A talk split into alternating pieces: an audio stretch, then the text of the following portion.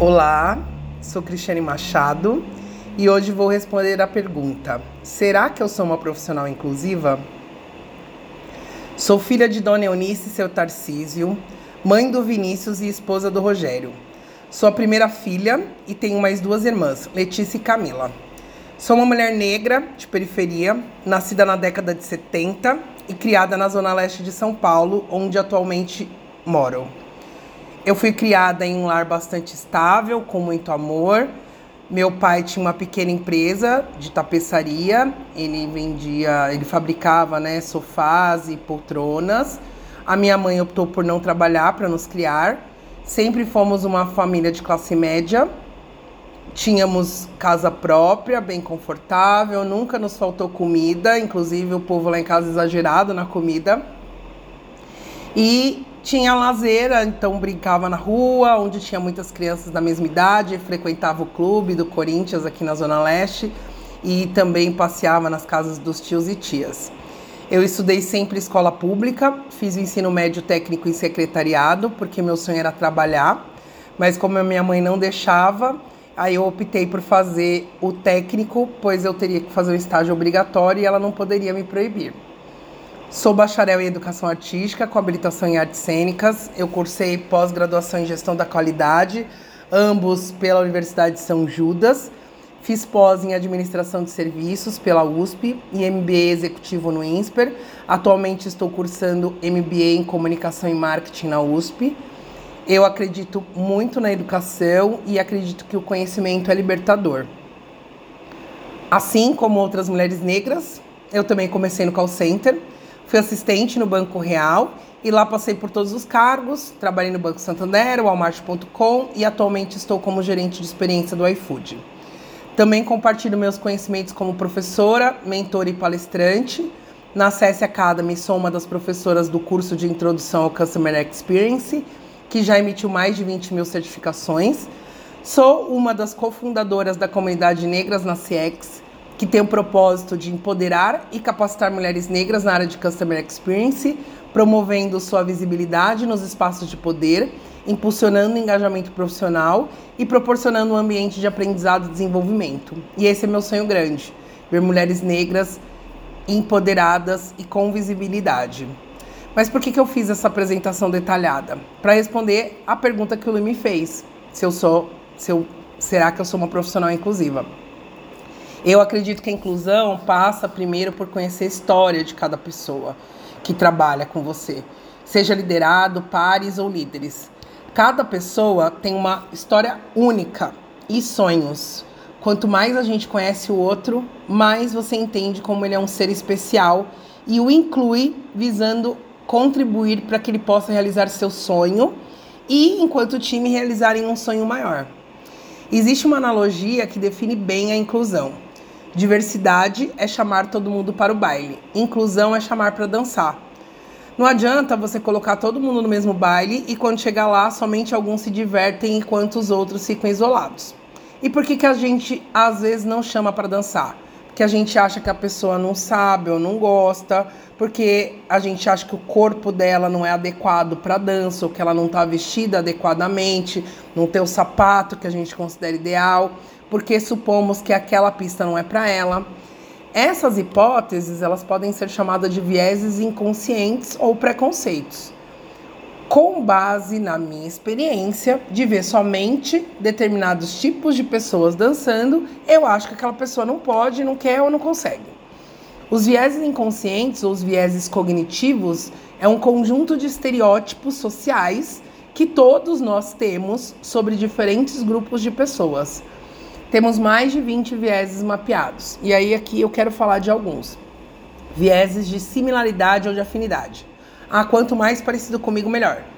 A gente tende a contratar pessoas que têm vivências semelhantes às nossas, vieram da mesma classe social, estudaram no mesmo tipo de escola, têm a mesma orientação sexual, condição física, religião ou raça.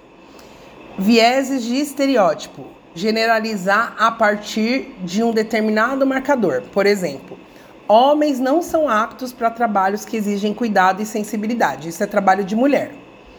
Vieses de aparência. Aqui eu vou dar um depoimento pessoal de que eu já fui rejeitada para uma determinada vaga porque disseram que a minha aparência não representava a empresa em uma reunião.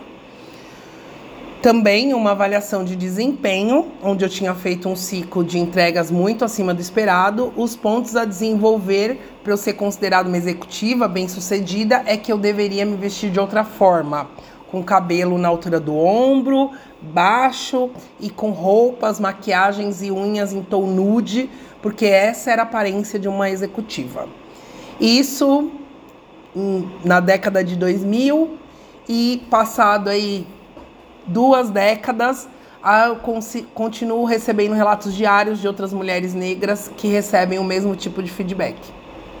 Pessoas obesas, assim como eu, também são lidas como preguiçosas ou como doentes e recebem diariamente conselhos não solicitados, reforçando conselhos não solicitados, como devem cuidar da sua saúde, mesmo que elas não tenham nenhum problema de saúde ou até mesmo deixem de, não deixem né, de realizar suas atividades físicas. Vieses de maternidade. No processo seletivo, as mulheres são questionadas se têm filhos, quais as idades dos seus filhos ou se pretendem engravidar. E são desclassificadas caso respondam que tenham filhos pequenos ou se pretendem engravidar. Esse tipo de pergunta nunca é feito aos homens e não é um critério de desclassificação para eles, porque a nossa sociedade machista atribui os cuidados dos filhos somente às mulheres e já determinam que ela não consegue ser mãe profissional. Vieses de confirmação. Esse para mim é o mais cruel, porque uma situação isolada, sem levar em consideração outras variáveis, leva a pessoa a procurar dados que sustentem a ideia. O famoso eu acho, ou me disseram, ou até mesmo os estudos, sem nenhuma comprovação científica, validam essas crenças que a pessoa já tem. E como que a gente muda essa realidade ou essa régua, né? Porque alguns dizem, ah, minha régua é alta. Bom, primeiramente, precisamos ter um olhar para cada indivíduo. Entender que somente a diversidade não é suficiente, pois somos diversos e isso é um fato. Não é raro que, quando começamos a falar sobre diversidade, logo temos depoimentos sobre a constituição das famílias e amigos. Minha avó era negra, eu tenho um primo com deficiência ou que é LGBTQIA.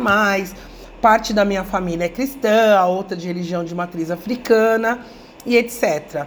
Então a gente não pode ter medo do novo, a gente não pode generalizar, a gente precisa entender que cada um tem uma necessidade. Precisamos entender quais são os pontos fortes de cada um e trabalhar para eles. Precisamos olhar para todos os marcadores do país entender se o nosso time tem essa composição e como eles estão distribuídos. Temos homens, mulheres, negros e brancos em posição de liderança? Ou somente homens na alta liderança e mulheres negras nos cargos operacionais? Quais vieses estão sendo aplicados nas contratações ou promoções que estão fazendo com que a nossa estrutura reproduza o racismo e o machismo? tem um grupo multigeracional ou não? Ah, não estou contratando pessoas mais velhas porque eu acho que elas não são boas em tecnologia, por exemplo. Tem pessoas com deficiência? Se sim, é só por força da lei brasileira de inclusão de pessoas com deficiência, mas elas têm uma estrutura que está proporcionando condições de igualdade para realizar o trabalho? Mas afinal, ser um profissional inclusivo dá trabalho? Como diria minha mãe, fazer bem feito ou mal feito dá o mesmo trabalho. A diferença é o resultado final. Diante da alta competitividade, o que as empresas necessitam para sobreviver é entregar o diferencial. E como que faz isso se internamente temos pessoas que são todas iguais, que possuem os mesmos skills, que têm as mesmas vivências, Logo, elas podem estar entregando um resultado extraordinário, mas tem um risco enorme de estarem perdendo grandes oportunidades e em pouco tempo deixarem de existir. Marcas que foram extremamente bem-sucedidas nas décadas de 80 e 90 e que não existem mais, provavelmente tinham em seus quadros pessoas somente de uma única geração. Logo, não perceberam que os hábitos mudaram, que os mais jovens estavam buscando e se relacionando com a função e não mais com a marca. E talvez se tivessem pessoas mais velhas, essas pessoas também poderiam contribuir com a sua experiência de como lidar com crises do passado e se recuperar diante de uma crise daquele momento. Empresas que não contratam mães talvez percam uma grande oportunidade de entender esse público e identificar necessidades específicas de consumo deste público. Dados de 2023 mostram que 24% da população possui algum tipo de deficiência. Se você não tem nenhuma pessoa na sua equipe nestas condições, provavelmente está deixando de pensar negócios que inclua um quarto da população do país. Dados também do segundo trimestre de 2023 da PNAD contínua, a Pesquisa Nacional por Amostra de Domicílios, do IBGE, revelam que a população negra correspondia a 56,1%, mas nas empresas esta mesma população ocupa somente 2,1% dos cargos de gerência ou acima. A pesquisa traz, entre outros dados, a diferença salarial.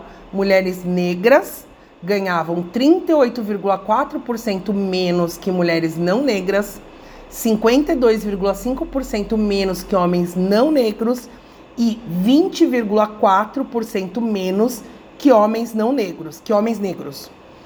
E para além de tudo isso, com a era do cliente no centro e considerando que o brasileiro é um dos consumidores mais exigentes do mundo, temos o risco do cancelamento.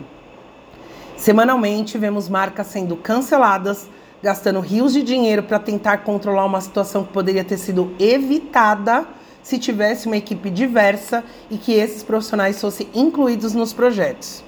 Ok, descobri que não tem uma equipe diversa ou que ela não é inclusiva. O que eu faço? Primeiro, busque letramento.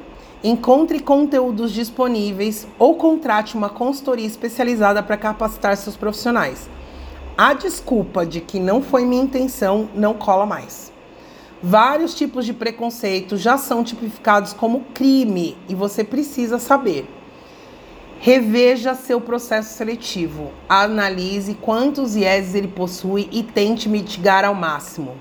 Abra vagas afirmativas em que você escolherá os melhores candidatos dentro do mesmo recorte. Ah, mas eu não encontro pessoas negras para contratar ou pessoas com deficiências qualificadas. Temos diversas empresas e coletivos onde você pode fazer esse contato com esses profissionais. Busque dentro da sua empresa e veja se não existem talentos com esses marcadores que você pode promover. Antes do processo de avaliação, conscientize a liderança sobre os vieses e tente criar um programa que reduza. Analise os resultados deste processo e veja se não existem tendências. Compare se um mesmo atributo não está sendo lido como positivo e negativo, dependendo do recorte. Por exemplo, homens que falam com segurança são valorizados por falas assertivas. Mulheres negras com segurança na fala são lidas como agressivas. Descubra os pontos fortes de cada um e potencialize. No livro dos Sete Hábitos das Pessoas Altamente Eficazes, tem uma parábola da escola dos bichos. E uma parte da história diz que o pato era bom para nadar. E ele teve que trabalhar seu ponto fraco, que era correr. Daí o pato treinou tanto para correr que se machucou e não conseguiu mais nem correr e nem nadar, porque ele já estava machucado. Essa parábola mostra o que muitas vezes fazemos com as pessoas nas empresas ou até nós, né, fazemos com nós mesmos dentro das empresas, porque não nos colocam no lugar certo para aproveitar o potencial e foca somente em apontar os pontos fracos, resultando em vários afastamentos por depressão, crise de ansiedade e, consequentemente, baixo resultado com altos custos. Ah, mas eu acho que vagas afirmativas tiram o lugar de outra pessoa. Esse é um pensamento de escassez e não de abundância. Se a sua empresa não estiver performando bem, buscando novas oportunidades de crescimento, ou se for cancelada, com certeza muito mais gente vai perder o lugar e não somente os grupos minorizados. Obrigado por quem me ouviu até aqui. Obrigado ao Lui pelo espaço para trazer um tema tão necessário ao mundo corporativo e para a sociedade. Eu vou terminando aqui com uma frase do discurso do pastor Martin Luther King, de 1963.